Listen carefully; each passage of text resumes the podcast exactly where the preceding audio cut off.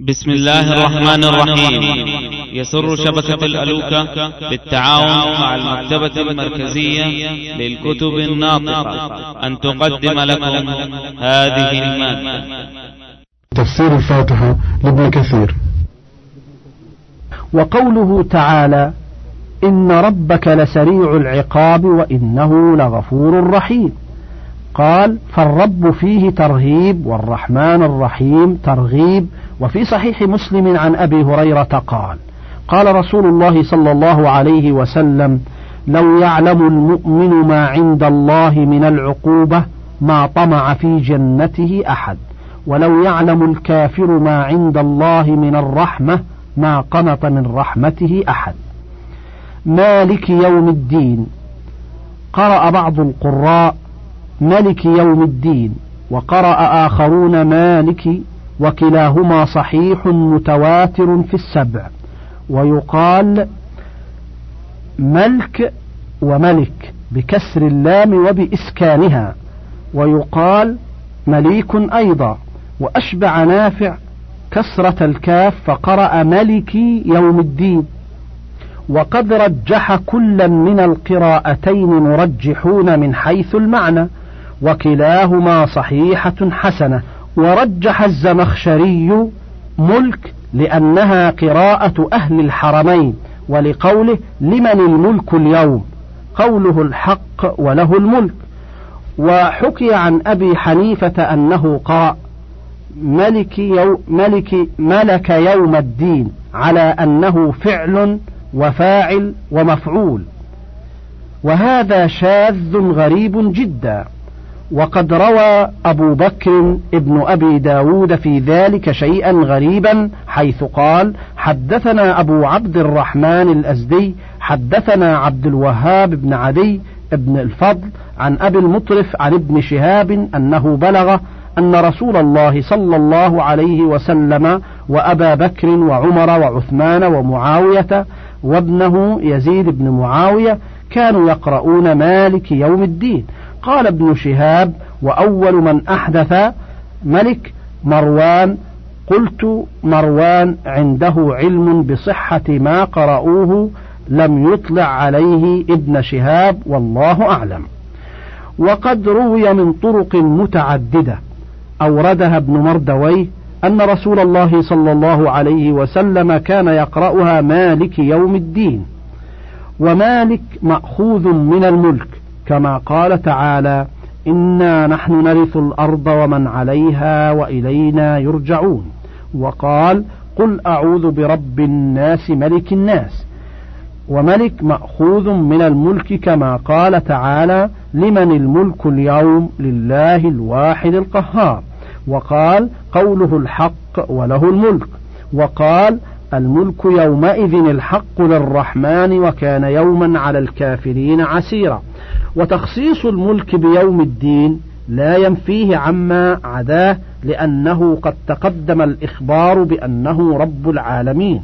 وذلك عام في الدنيا والآخرة. وإنما أضيف إلى يوم الدين لأنه لا يدعي أحد هنالك شيئا ولا يتكلم أحد إلا بإذنه. كما قال تعالى يوم يقوم الروح والملائكة صفا لا يتكلمون إلا من أذن له الرحمن وقال صوابا. وقال تعالى وخشعت الأصوات للرحمن فلا تسمع إلا همسا. وقال تعالى يوم يأتي لا تكلم نفس إلا بإذنه فمنهم شقي وسعيد. وقال الضحاك عن ابن عباس مالك يوم الدين يقول لا يملك أحد معه في ذلك اليوم حكما كملكهم في الدنيا. قال ويوم الدين يوم الحساب للخلائق وهو يوم القيامة. يدينهم بأعمالهم إن خيرا فخير وإن شرا فشر إلا من عفى عنه. وكذلك قال غيره من الصحابة والتابعين والسلف وهو ظاهر.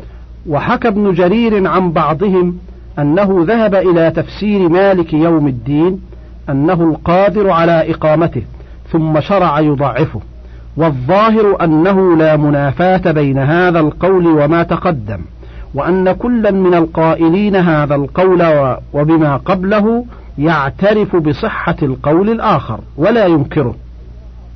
ولكن السياق أدل على المعنى الأول من هذا كما قال تعالى الملك يومئذ الحق للرحمن وكان يوما على الكافرين عسيرا.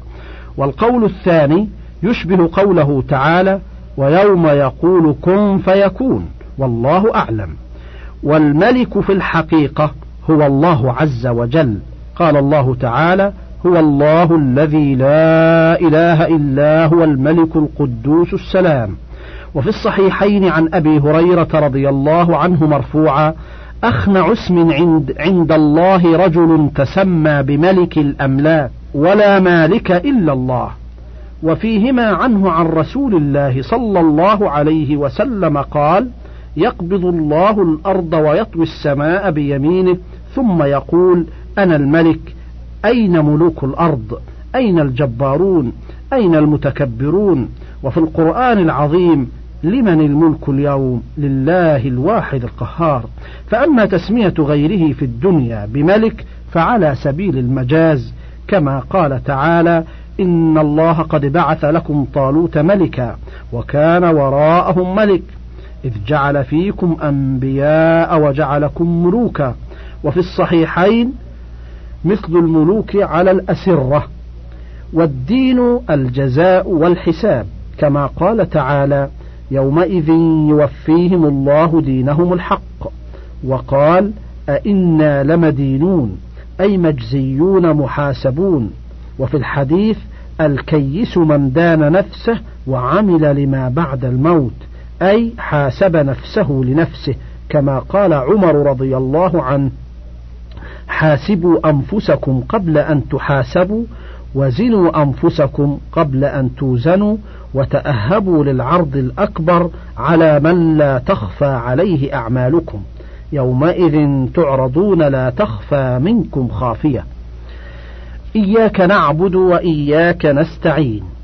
قرأ السبعة والجمهور بتشديد الياء من إياك. وقرأ عمرو بن فايد بتخفيفها مع الكسر. وهي قراءة شاذة مردودة.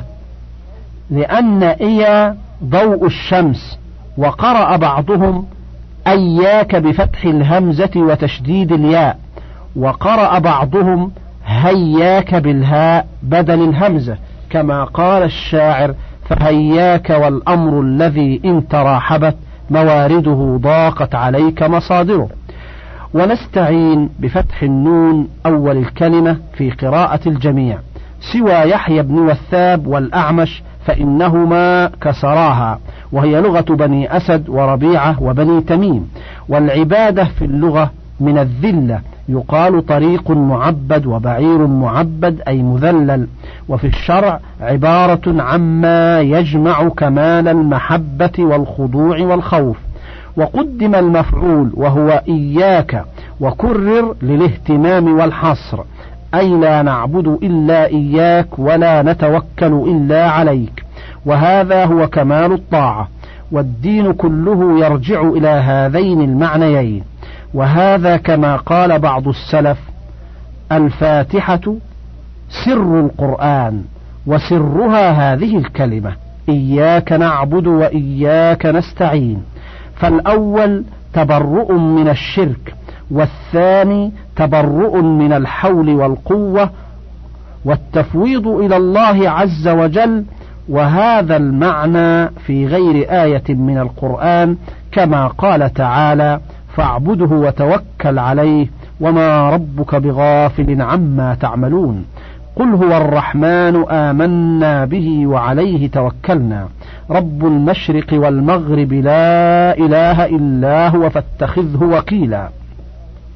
وكذلك هذه الآية الكريمة إياك نعبد وإياك نستعين وتحول الكلام من الغيبة إلى المواجهة بكاف الخطاب وهو مناسبة لأنه لما أثنى على الله فكأنه اقترب وحضر بين يدي الله تعالى.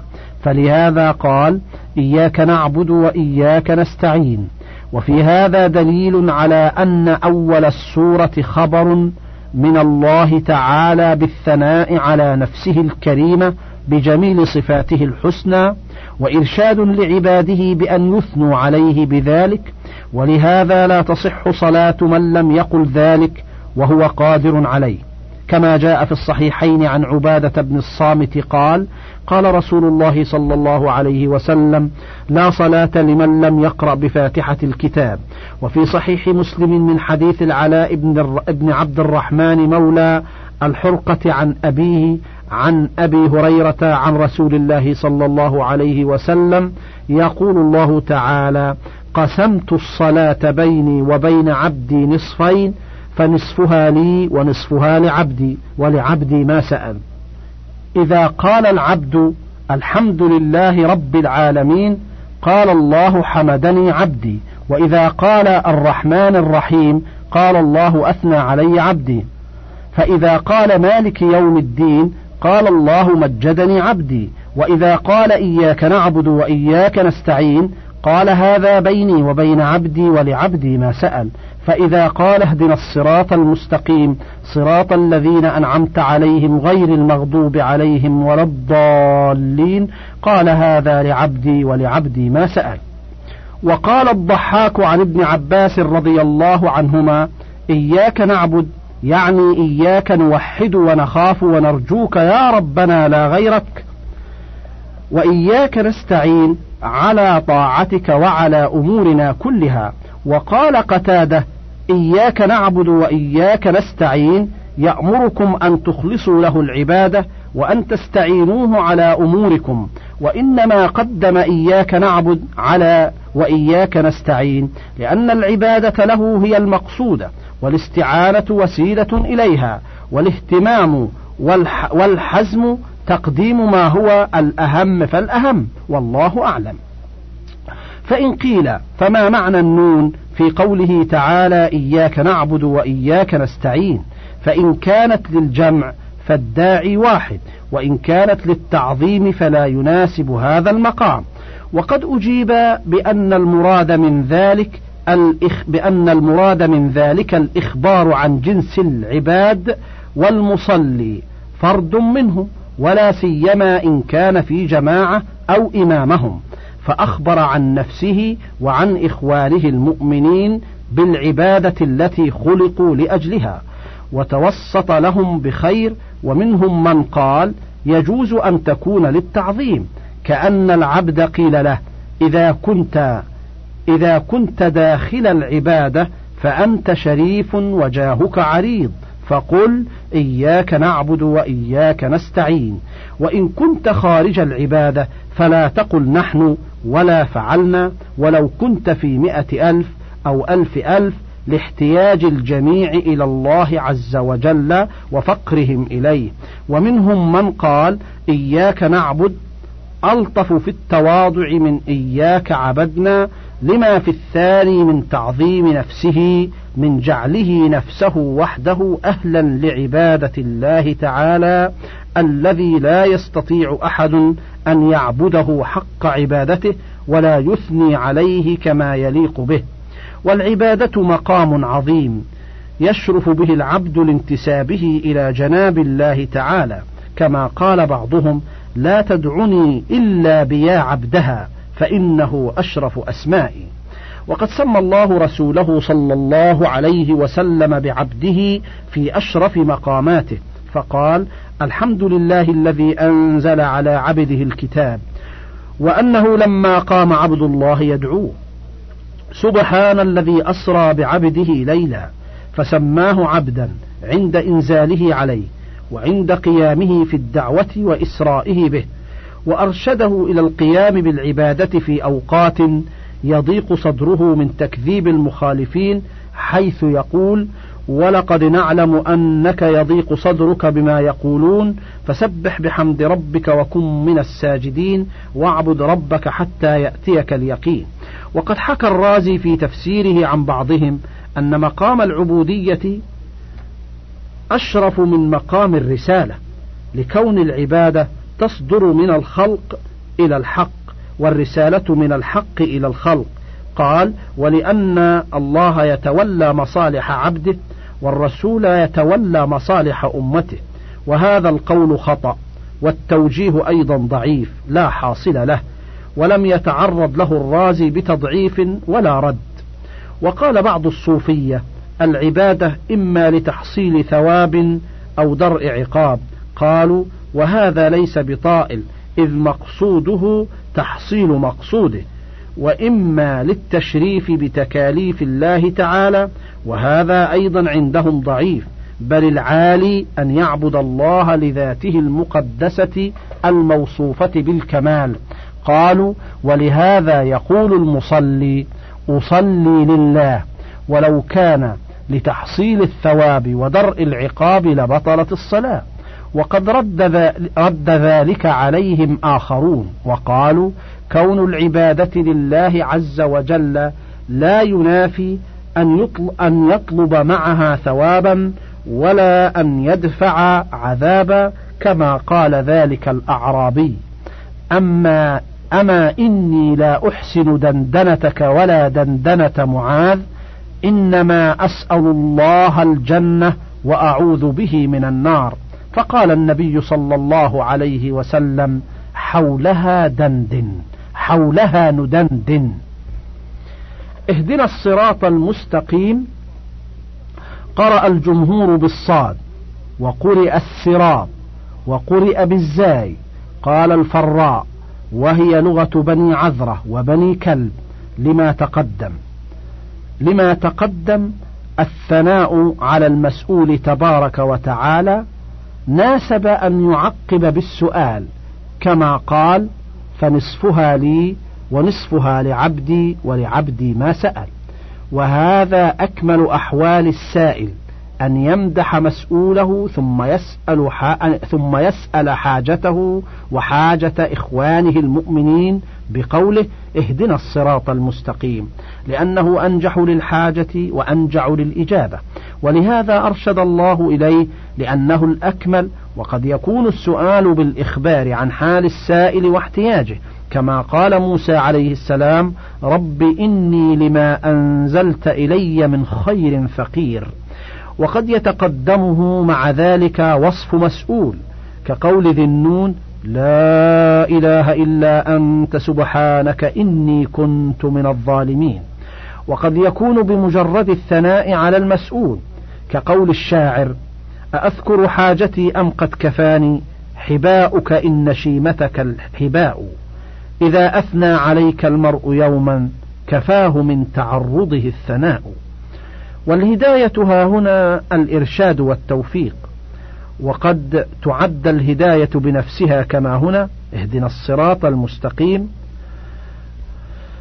فتضمن معنى ألهمنا أو وفقنا أو ارزقنا أو أعطنا. وهديناه النجدين أي بينا له الخير والشر. وقد تعدى بإلى كقوله تعالى اجتباه وهداه إلى صراط مستقيم. فاهدوهم إلى صراط الجحيم. وذلك بمعنى الإرشاد والدلالة. وكذلك قوله وإنك لتهدي إلى صراط مستقيم. وقد تعدى باللام كقول أهل الجنة الحمد لله الذي هدانا لهذا أي وفقنا لهذا وجعلنا له أهلا. وأما الصراط المستقيم فقال الإمام أبو جعفر بن جرير أجمعت الأمة من أهل التأويل جميعا على أن الصراط المستقيم هو الطريق الواضح الذي لا اعوجاج فيه وذلك في لغة جميع العرب. فمن ذلك قول جرير بن عطية الخطفي أمير المؤمنين على صراط إذا اعوج الموارد مستقيم. قال والشواهد على ذلك أكثر من أن تحصر. قال ثم تستعير العرب الصراط فتستعمله في كل قول وعمل ووصف باستقامة أو اعوجاج فتصف المستقيم باستقامته والمعوج باعوجاجه ثم اختلفت عبارات المفسرين من السلف والخلف في تفسير الصراط وإن كان يرجع حاصلها إلى شيء واحد وهو المتابعة لله وللرسول. فروي أنه كتاب الله. قال ابن أبي حاتم حدثنا الحسن بن عرفة حدثني يحيى بن يمان عن حمزة الزيات عن سعيد وهو ابن المختار الطائي عن ابن أخي الحارث الأعور عن الحارث الأعور عن علي بن أبي طالب رضي الله عنه قال قال رسول الله صلى الله عليه وسلم الصراط المستقيم كتاب الله. وكذلك رواه ابن جرير من حديث حمزة بن حبيب الزيات. وقد تقدم في فضائل القرآن فيما رواه أحمد والترمذي من رواية الحارث الأعور عن علي مرفوعا. وهو حبل الله المتين وهو الذكر الحكيم وهو الصراط المستقيم. وقد روي موقوفا عن عن علي رضي الله عنه وهو أشبه والله أعلم. وقال وقال الثوري عن منصور عن أبي وائل عن عبد الله قال الصراط المستقيم كتاب الله وقيل هو الإسلام. قال الضحاك عن ابن عباس قال قال جبريل لمحمد عليهما السلام قل يا محمد اهدنا الصراط المستقيم. يقول ألهمنا الطريق الهادي وهو دين الله الذي لا اعوجاج فيه. وقال ميمون بن مهران عن ابن عباس في قوله تعالى اهدنا الصراط المستقيم قال ذاك الإسلام وقال إسماعيل بن عبد الرحمن السدي الكبير عن أبي مالك وعن أبي صالح عن ابن عباس وعن مرة الهمذاني عن ابن مسعود وعن ناس من أصحاب النبي صلى الله عليه وسلم اهدنا الصراط المستقيم قالوا هو الإسلام. وقال عبد الله بن محمد بن عقيل عن جابر اهدنا الصراط المستقيم. قال هو الإسلام أوسع مما بين السماء والأرض. وقال ابن الحنفية في قوله تعالى اهدنا الصراط المستقيم قال هو دين الله الذي لا يقبل من العباد غيره. وقال عبد الرحمن بن زيد بن أسلم اهدنا الصراط المستقيم قال هو الإسلام.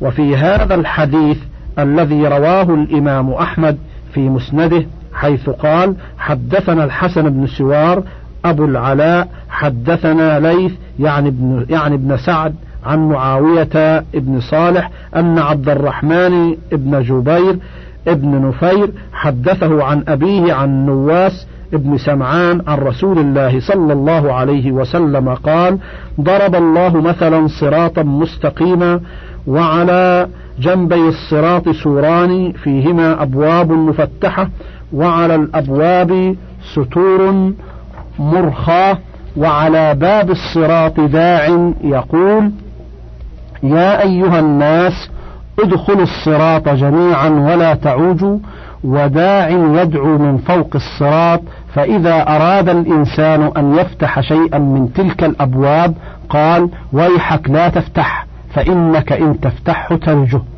فالصراط الإسلام والسوران حدود الله والأبواب المفتحة محارم الله وذلك الداعي على رأس الصراط كتاب الله والداعي من فوق الصراط واعظ الله في قلب كل مسلم. وهكذا رواه ابن أبي حاتم وابن آه، جرير من حديث الليث ابن سعد به. ورواه الترمذي والنسائي جميعا عن علي بن حجر عن بقية عن بجير بن سعد عن خالد بن معدان عن جبير بن نفير عن النواس بن سمعان به. وهو إسناد حسن صحيح والله أعلم. وقال مجاهد اهدنا الصراط المستقيم قال الحق وهذا أشمل ولا منافاة بينه وبين ما تقدم.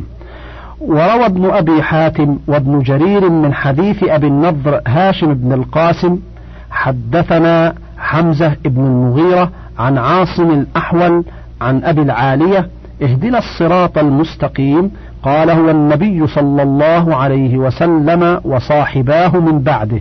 قال عاصم فذكرنا ذلك للحسن فقال صدق أبو العالية ونصح. وكل هذه الأقوال صحيحة وهي متلازمة فإن من اتبع النبي صلى الله عليه وسلم واقتدى بالذين من بعده أبي بكر وعمر فقد اتبع الحق ومن اتبع الحق فقد اتبع الإسلام ومن اتبع الإسلام فقد اتبع القرآن وهو كتاب الله وحبله المتين وصراطه المستقيم فكلها صحيحة يصدق بعضها بعضا ولله الحمد. وقال الطبراني حدثنا محمد بن الفضل السقطي حدثنا إبراهيم بن مهدي المصيصي حدثنا يحيى بن زكريا بن أبي زائدة عن الأعمش عن أبي وائل عن عبد الله قال الصراط المستقيم الذي تركنا عليه رسول الله صلى الله عليه وسلم. ولهذا قال الإمام أبو جعفر بن جرير رحمه الله والذي هو أولى بتأويل هذه الآية عندي أعني اهدنا الصراط المستقيم أن يكون أن يكون معنيا به وفقنا للثبات على ما ارتضيته ووفقت له من أنعمت عليه من عبادك من قول وعمل وذلك هو الصراط المستقيم. لأن من وفق لما وفق له من أنعم الله عليهم من النبيين والصديقين والشهداء والصالحين فقد وفق للإسلام وتصديق الرسل والتمسك بالكتاب والعمل بما أمره الله به والانزجار عما زجره عنه واتباع منهاج النبي صلى الله عليه وسلم ومنهاج الخلفاء الأربعة وكل عبد صالح. وكل ذلك من الصراط المستقيم. فإن قيل فكيف يسأل المؤمن الهداية في كل وقت من صلاة وغيرها وهو متصف بذلك؟ فهل هذا من باب تحصيل الحاصل أم لا؟ فالجواب ألا ولولا احتياجه ليلا ونهارا إلى سؤال الهداية لما أرشده الله تعالى إلى ذلك. فإن العبد مفتقر في كل ساعة وحالة إلى الله تعالى في تثبيته على الهداية ورسوخه فيها وتبصره وازدياده منها واستمراره عليها فإن العبد لا يملك لنفسه نفعا ولا ضرا إلا ما شاء الله. فأرشده تعالى إلى أن يسأله في كل وقت أن يمده بالمعونة والثبات والتوفيق. فالسعيد من وفقه الله تعالى لسؤاله فإنه تعالى قد تكفل بإجابة الداعي إذا دعاه ولا سيما المضطر المحتاج المفتقر إليه آناء الليل وأطراف النهار.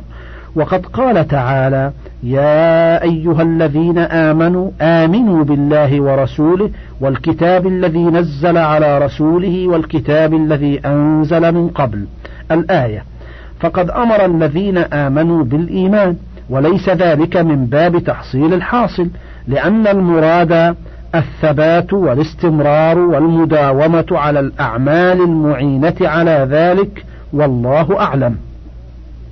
وقال تعالى آمرا لعباده المؤمنين أن يقولوا ربنا لا تزغ قلوبنا بعد إذ هديتنا وهب لنا من لدنك رحمة إنك أنت الوهاب.